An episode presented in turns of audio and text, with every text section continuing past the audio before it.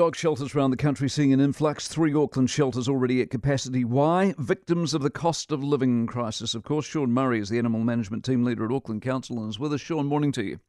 Good morning, Mark. So there's Morning, no question there's a connection here. Cost of living leads to more dogs being abandoned. Yeah, certainly. That is one of the contributing factors. Um, I think New Zealanders are aware that we've had quite a bad year uh, all round. Um, yeah, over the last year, we've seen an increase in the number of people looking to give up their dogs. Um, just um, we've had 268 dogs that were relinquished to our shelters in that time period, and that's um, up from 186 on the previous year. How do And- they do they ring you and say I can't look after my dog, or do the dogs just wander and you have to go pick them up?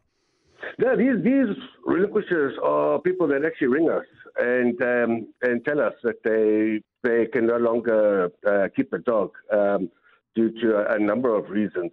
And um, That must be a hard phone call to make. Apart from anything, I'm assuming half of them at least are decent people. Yeah, it is. And um, unfortunately, there, like you say, there is a, a lot of factors why they give up um, their pets. Um, I think most of it's like returning to the workplace following the um, end of the COVID 19 restrictions. Um, there's also um, landlords that are clamping down on dogs uh, that are kept on their properties. Um, also, with COVID as well, we had a high number of puppies being born both inside and outside of the shelters, and that was due to the reduced veterinary capacity uh, for desexing during lockdowns. Jeez. Do the are you obligated to take them?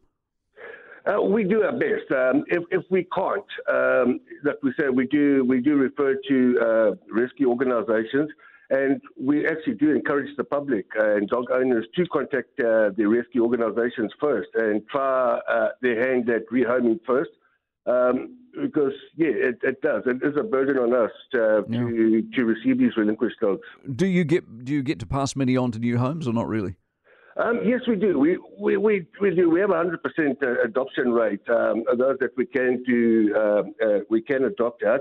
Um, they do go through uh, uh, a rigorous uh, t- uh, temperament testing, and yeah, and then we offer a, a good package as well when you do adopt a dog. Um, we the dogs come desexed, um, they're microchipped, uh, they come with a registration.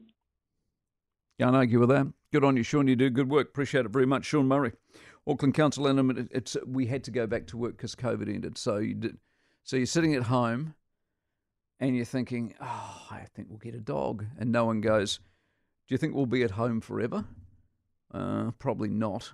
So if we're not at home forever and we have to go back to work, will we still look after the dog? Oh, yeah, I don't know.